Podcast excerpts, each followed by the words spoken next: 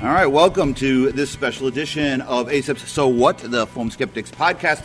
We are joined today by Dr. Louis Profeta. He is an emergency physician at St. Vincent's Hospital of Indianapolis, a clinical instructor of emergency medicine at Indiana University and Marian University Schools of Medicine. Uh, welcome. Thanks for joining us. Well, thank you.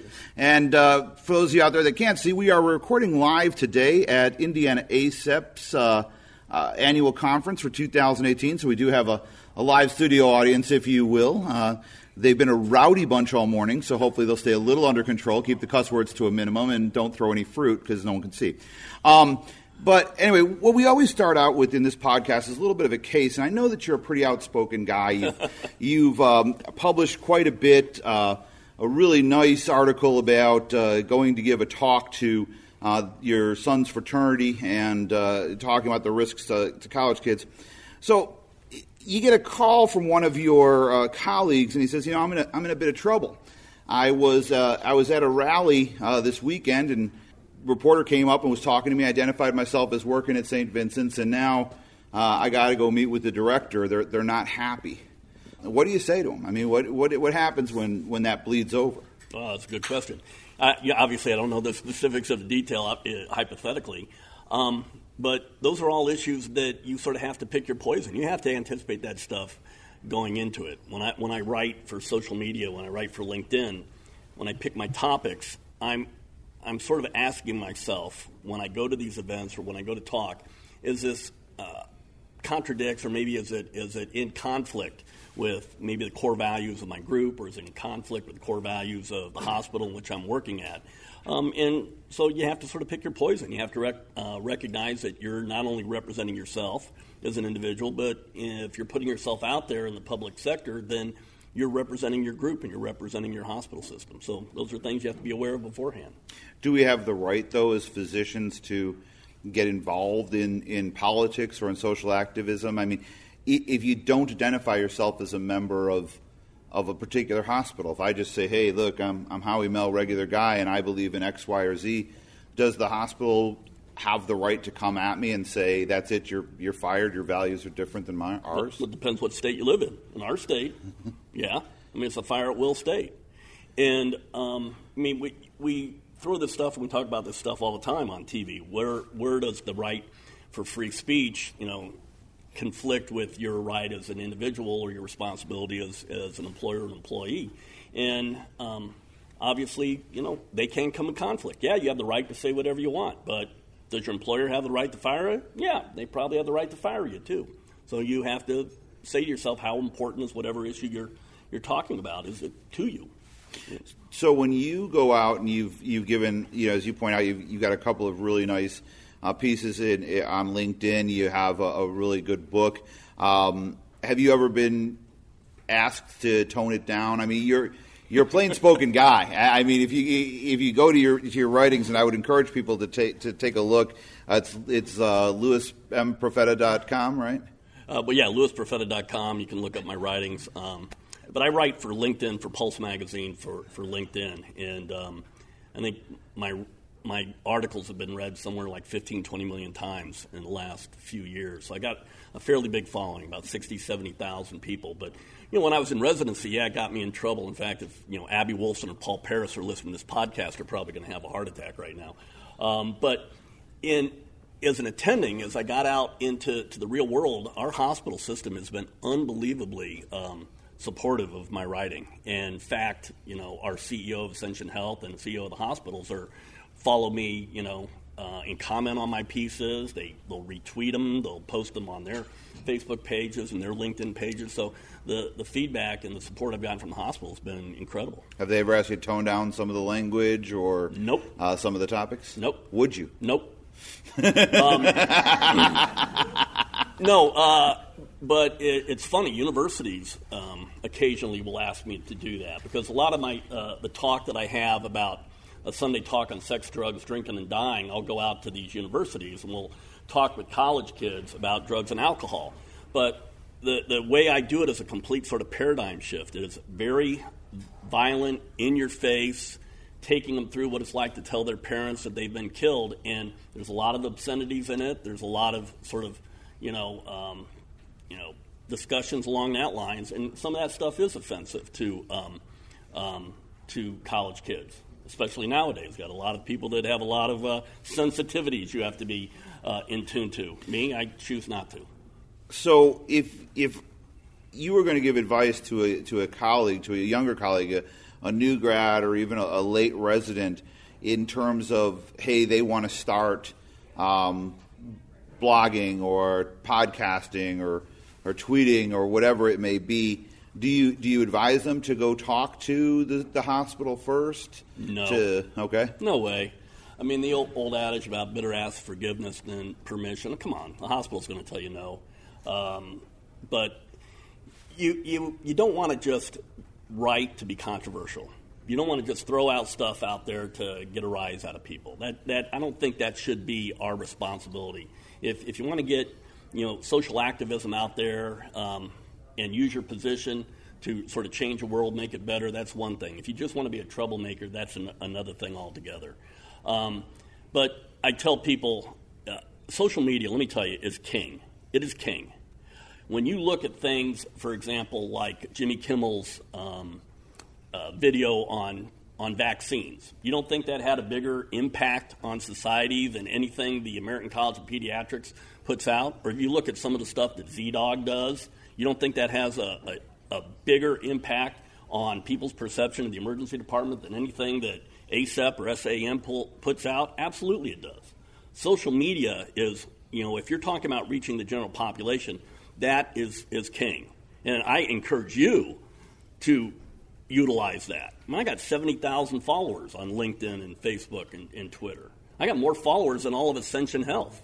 It's funny you mention that because the, the way I actually got started tweeting was uh, the director of um, operations director of VP when I was a, a chair back in Ohio. Uh, we were in the shadow of the Cleveland Clinic, which has a very big Twitter following, and I said to our uh, to our PR folks, I said, "You got to, we got to start having a Twitter account. We got to start doing something other than posting out these BS." Mm-hmm uh, ED wait times, which is what they used to do every two hours. They would post the same thing. We have five minute wait time. Didn't matter what time of the day it was, five minute wait time. That was that was the entire feed, right? I said, you got to do something different. He said, no, no one's going to follow us. They are going to follow the Cleveland Clinic. I said, no, if you put something out, people will follow you. So we made a bet. I bet him that in six months I could have a bigger following than uh, than the hospital did. It took me four. Yep, absolutely. Um, and, and, so, you know, while I don't have 70,000, you know, certainly have a, a, a, segment, but I had an interesting thing happen. And, and, the reason I bring up this, this question of what do you advise a younger colleague is we, there was a resident, and, and uh, I, I'm, I know he'll recognize himself, but I won't, won't put any, anything to it. But when the events happened last year with the, the takeover of, of Summa Health, and there was a lot of consternation, a lot of angst amongst a lot of different people, and there was a, a lot being said by both sides. Uh, there was a resident who put out a tweet that was a very legitimate point. Um, it was just roughly akin to uh, what is being done to protect the residents. Now, this was a, a resident who wasn't from that program, and it was a it was a thing. Well, within a few minutes, his uh, Twitter feed is shut down, and he's answering to his program directors and, and everything else. And, and it became this kind of position of, um, you know, sometimes even when you're right, you're wrong. I mean, there was nothing, sure. nothing that he said that was offensive, but for a, a third year resident to make a statement, was felt by their institution and not do it. So how do you avoid that pitfall when it, you know you say don't just go out there to be controversial, right? If I write my actual feelings about TPA, that's controversial at least according to Genentech, right? Because they're telling us that, you know, the New York Times article is telling us this matter is settled and Jerry Hoffman's just a rabble rouser selling tapes. Um, and if I believe what he believes, I'm I'm igniting controversy. So you don't always know that you're igniting controversy. So how do you how do you avoid stepping in that? How do you how do you avoid that landmine? Well, you don't. Um, you you have to again you have to sort of pick your poison. Let me give you, give you an example. I work at a uh, Catholic institution. I'm not about to write an article about abortion, okay? Um, I'm not about to put my feelings about that subject matter out there. Why? Because I have a responsibility toward my hospital, whether I have certain you know feelings about that, but they've given me the platform in order to be, become a physician. So I want to um, make sure that some of my things that I write are, are sort of in line with their values. Um, a lot of that is trial and error And I also see when you, you, you look at people that post on social media, if you have, an, if you have an, uh, a subject that is controversial, um, I think one of the best things to do is if you're going to write an article about it, you're going to post about it, or blog about it, put it out there and leave it alone. It, it's sort of human nature when you get attacked by, uh, for what you've written about to sort of then come back at whoever's you know responding to you, sort of the trolls in that in that feed. But if it's if it's something that has val- uh, value, or if it's um, or if the society, uh, the group as a whole, or the uh, population you're writing for as a whole uh, believes in it, they will come to your defense. Let them fight your battle for you. If you want to put that idea out there, put it out there, but then let everybody else weigh in and let them fight that battle. You just stay by, stay out of it, and sort of let it go from that point on. And I'll tell you, it works better that way. I'll tell you, you never read the comments. Um, that's, that's always a bad thing. I, I, I can remember I, one of the things I do, on, in addition to social media, is I uh, serve on the PR committee for ACEP, and I've given a couple of different quotes. And at one point, I, I was uh, told that I apparently work for the company that makes EpiPens because I suggested it was probably a bad idea for people to try to make their own spring-loaded auto injectors from parts. Some uh, uh, it was one of the tech blogs. I don't know if it was CNET or Wired or somebody wrote this whole article when there was the when they were getting really expensive. They said, "Hey, you can just go." And you can get a syringe, and you get a spring out of a pen, and you can you know, get some Legos and some other stuff. You can build your own your own auto injector. And I somebody called us for comment, and I said, you know, hey, listen, I I don't think it's a really good idea. You know, at the end of the day, it's a life saving drug. You probably want to make sure it's going to work, you know, all the rest. And uh, the comments were amazing because apparently suggesting that this was a bad idea turned me into a shill for the company that makes uh, EpiPens. Oh, there's, so, so, you know, there's so many trolls out there in social media. And one of the things I always tell people to do is don't write, don't write on sites where the comments can be anonymous. Make sure that if you're writing for something, you know, whether it's LinkedIn or Facebook, make it so that whoever responds, you know who they are. Let, make them expose them to the public too uh, for what they are. Um, now, what do you feel though about what if somebody has a, a an honest position that they that they socially know isn't the norm, right? There there were uh, people who were at Charlottesville when uh, the the the uh, young lady was killed uh, counter protesting. What if a, a, colleague has white supremacist views? What if a colleague has um, violently anti abortion or violently pro choice views?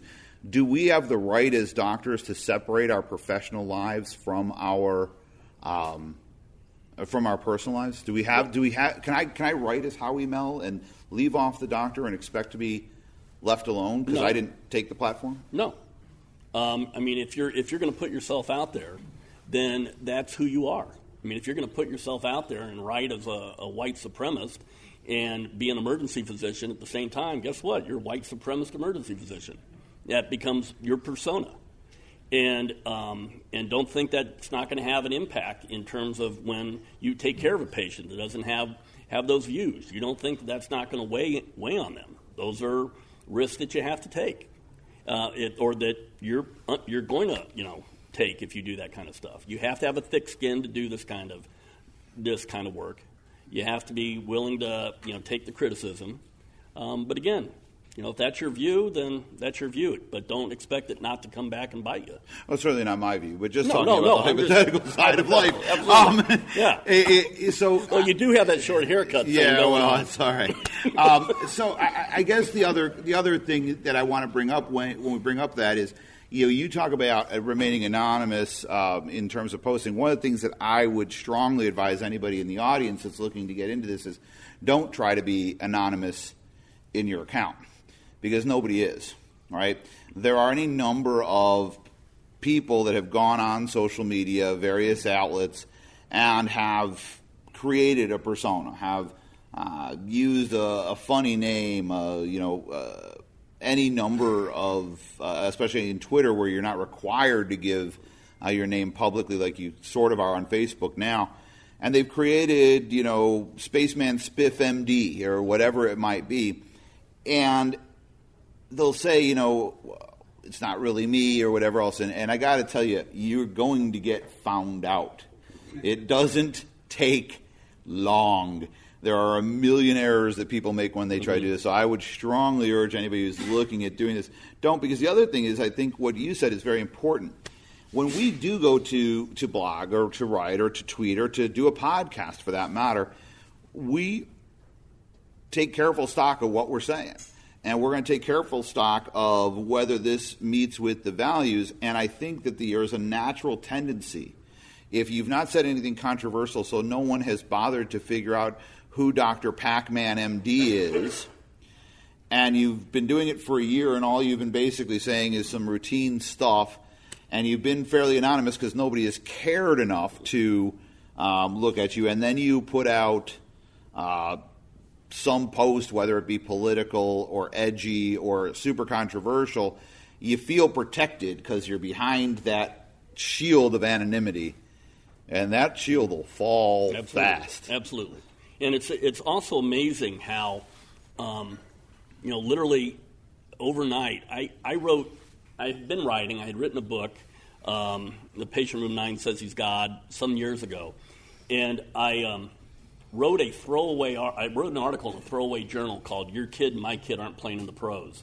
It was an article about um, you know the sort of that preoccupation with with travel sports, and literally overnight, it was on just a throwaway magazine that you'd find uh, in the department store, and it wasn't even in the published print. It was in their online magazine. It had like 11 followers on their Facebook page, and a week later, it had been read 1.5 million times.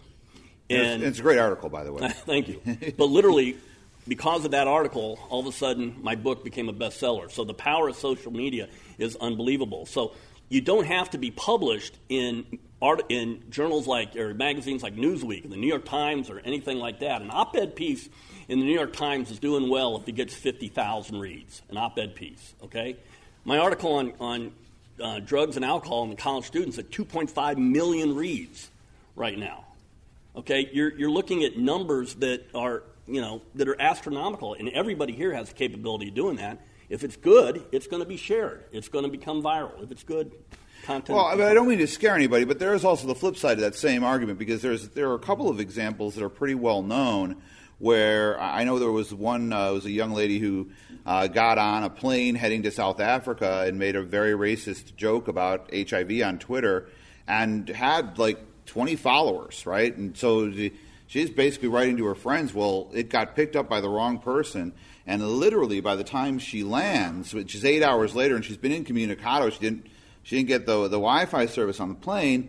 Um, it's been shared, tweeted, retweeted. They've outed her, vilified her. There's been multiple calls to her employer. She ends up fired and she ends up gone um, and really kind of almost chased off of the planet. I mean, people were looking for her and threatening her and everything else and this was in the span of eight hours. Now, mind you, it was sure. entirely the wrong thing to say, and I think she would even acknowledge it. Um, it was it was a gross, stupid, um, vile thing to have said. But man, you know, she went from from uh, somebody who you know, communicates with friends to the villain of the internet in a heartbeat. And this stuff has exponential growth. I mean, it is it is it is staggering to me when I put. I'll write stuff and I'll send it to my editor at, at LinkedIn, and I'll go you know, I think this is going to have a million reads. And to watch it, literally go on a screen at 3 o'clock in the afternoon and just watch it go one like, five likes, 20 likes, 100 likes, boom, boom, boom, and watch that exponential growth is, is staggering. It's overwhelming. And the first time it happens to you, man, your, your heart is pounding outside your chest. You can't believe that that kind of, you can have that kind of sort of power, kind of, um, you know, and also responsibility with just simply writing a, a, few words. So it is social media, man. It is powerful stuff, and you just have to sort of be cognizant of what your responsibilities are and what your role is in it. So, because we do have a big audience here, does anyone have any questions about social media and the role of of uh, emergency physicians as social change agents, as uh, people who are going to be doing um, social media posting, whether it's full on articles for LinkedIn or, or uh, you know uh, stuff for Twitter or Facebook. Um, are there any questions? So I'd sure hate to, to lose the opportunity here.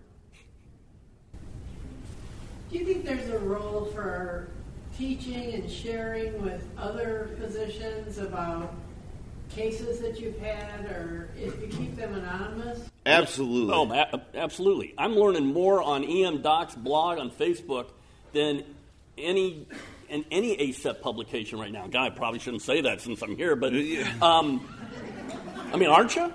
Yes. It, without a doubt. And I'll, I'll tell you something. I think that uh, her is it Kay Moody? Is that her name? Yep. I think she's the most powerful pl- person in emergency medicine right now.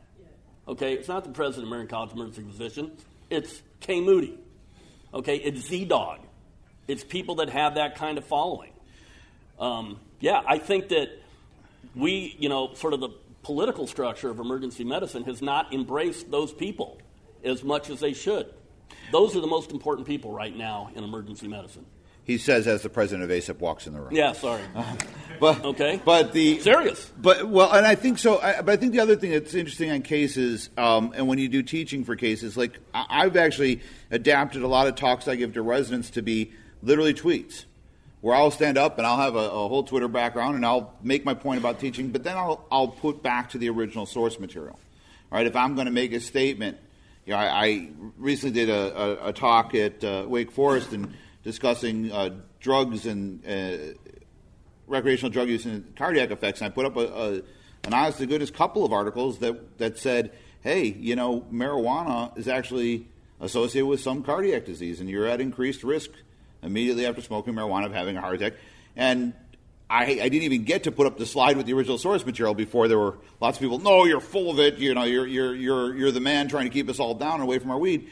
But after you put, but after you put the original source material on, and you say, "Here's here are the studies," it, you, you can give back, and you can and you can actually use it as a valid teaching methodology. The the, the trick to it is to realize where your sources are, right? I think there's a big difference between just coming out and saying, "Hey, I had this and I did this," versus, "Hey, I had this, I saw this for the first time." And oh, by the way, here's the article that I used to figure out what the heck I was going to do. But along the same lines of teaching, I will tell you that I have had cases, rare, but I've had cases where I've actually had to ask questions anonymously um, to the internet because I have no idea what I was looking at. I know there was one that was on EM Docs recently where uh, a patient had come by and it was pretty obvious they'd been poisoned uh, by a rare coral that they had in their uh, Fish tank. in their fish tank, and even the local poison control folks had no idea what to do. So this this emergency physician posts it out, and within a number within a few minutes, we've got folks from Australia saying, "Oh yeah, we see that all the time. Here's what you do." Um, and so it- it's got validity not only in real time but in teaching time. So I, I appreciate, you know, it, it's a medium. I think Twitter tends to lend itself more to that than than say LinkedIn. I think Twitter is probably the, the fastest, the most responsive, um, with Facebook coming a, a, a, a strong second. Any other questions? Seriously. What's your most controversial article? Well, probably the, the kids in sports article.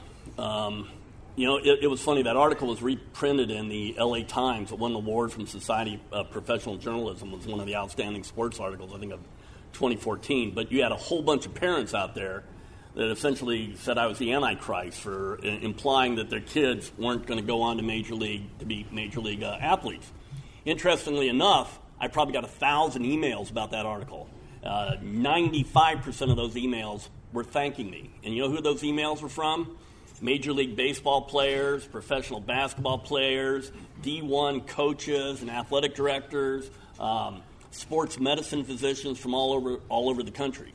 So, you know, again, you sort of have to pick your poison. But that was probably the most controversial article. Um, the other article that was a little controversial was um, These Four Words That May Offend You May Also Just Save You. It dealt with burnout in medicine. I got invited to speak at this conference in Columbia University, and I had the audacity of implying that medicine was just a job. I said it's just a job. I wrote an entire article about how it's just a job and that our lives are, are more important. Well, there were people there that insisted it's not just a job, that somehow their job was more important than you know the janitors or the police officers or something like that. So yeah, that was a little controversial too um, in certain sections of society. Um, but that's part of the I don't say part of the fun, but you know if you believe something and you're passionate about it, put it out there. But don't again, don't write just to be controversial. I mean, you can see people do that all the time. Where you go, you don't believe that stuff. Stephen A. Smith has made a living out of it on ESPN. The guy didn't believe three quarters of the stuff he says on Sports Center, right? Well, he's got to follow him. Oh, no, yeah. so, how many people are on Twitter? By show of hands. How many people are on Facebook? How many people are on LinkedIn? So, we're all using it. Whether you're using it for this purpose or you're not, it's definitely influencing you. I mean, we know that from the from the past election and all of the, the stuff. So make sure that you find those folks that that represent you and uh, and that you want to learn from and that you want to interact with and hold their feet to the fire and make sure they're not um, out there doing crazy stuff. But it's while there's a little cautionary tale here, I, I, I think both of us would, would express you should be out there and you should be talking because this is this is this is uh, this is the water cooler now. We have we have an unbelievable amount of power, unbelievable amount of cheddar, I should say, as emergency physicians that we tremendously underutilize. The general population out there really respects us, and so if you have a platform, especially for public health or safety. Um, you know, we had an issue in our city. Unfortunately, you probably noticed the potholes in our, our city, how bad they are.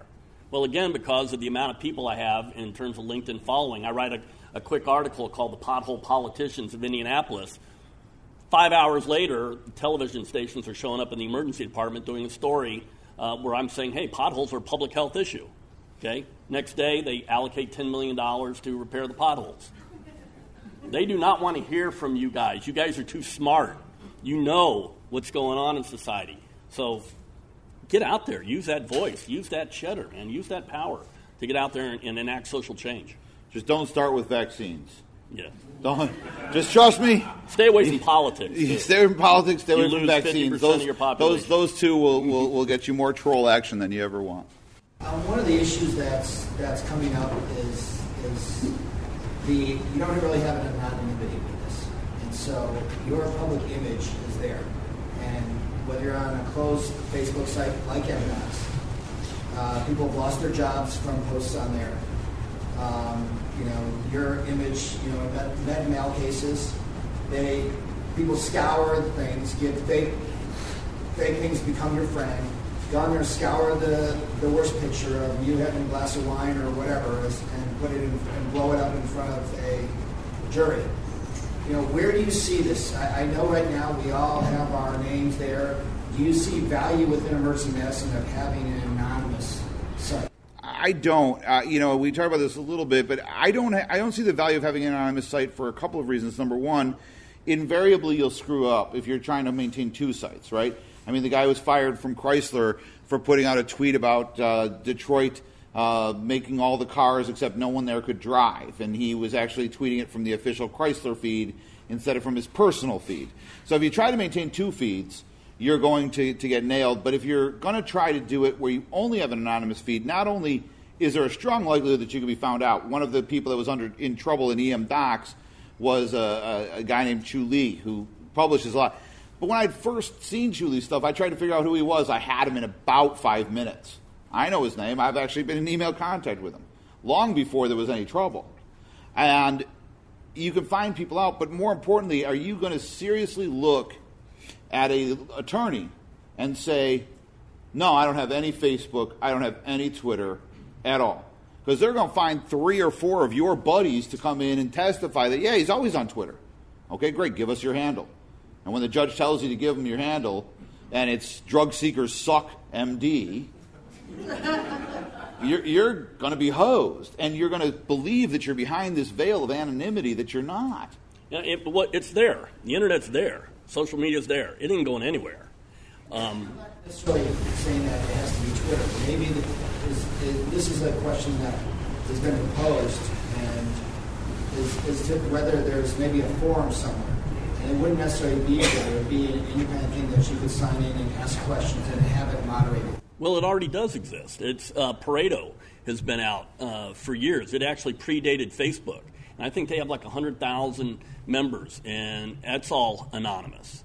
Um, the thing is, and I'm, I'm going to tell you this because I, I have been involved in social media now for 25 years. Um, when you when you have anonymity, you create the a troll culture. Okay, it, when you can hide behind the cloak of an- anonymity, you will say the most vile, god awful things. You'll throw every, anything out there, and people do all the time. You don't believe? Go back down and look at the articles like under Yahoo or under Google, and see the comments. Okay, racist, homophobic, anti-Semitic, on and on and on. That is what you will have. So then you're going to have some um, self, uh, you know, style, uh, you know, moderator. Every moderator has a, an axe to grind. Every moderator has a, an agenda. Okay, and and it'll it'll start to shift into what is there. Well, that is sort of aggressive, or that's microaggression, or that's this, and then you have a breakdown. So if if people know who you are, you know, then you, you just sort of maybe put out a primer on the pitfalls, or you know, have people like me out there telling you, hey, here's the mistakes you can make, here's how not to make them. And I think that over time, you know, with due respect to the fact you've been doing this for 25 years, it's got a momentum now that, you know, the current generation, when you look at your scribes, your scribes, they don't communicate any other way. I, have seriously seen two scribes in the emergency room literally Facebooking back and forth, and they are no further away than you and I are. And so the rules and the um, the societal mores about this will catch up. Uh, they have to because the, the generations behind us have been raised with these devices in their hands and have been raised with these accounts and and have a, a, a, this is this is a primary means of communication for some of them. All right, I think we're over on time. So I will end it there, and thank you guys all very much for listening. And, Thank you. And Louis, thank Great you for time. coming in. Good I'm time. honored to be the last uh, person in your uh, podcast. Oh, Hopefully, we can keep it going. Absolutely. All right. Well, I've always said that the best part about having your own podcast is that you always get the last word. And in this case, this will be the last, last word.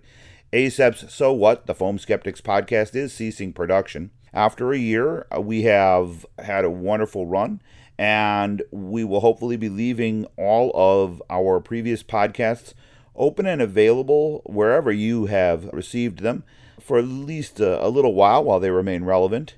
In the meantime, I'm going to be moving on to uh, different podcasting adventures. I would very much like to thank Sue, uh, my editor, and Marta from ACEP headquarters, as well as Dr. Balitz and Dr. Clower for allowing me this opportunity. It's been a lot of fun. Thank you for listening, and remember, whether it's Schadenfreude or saving lives, we've got the best job in the world. Thanks for listening, everybody. Be well.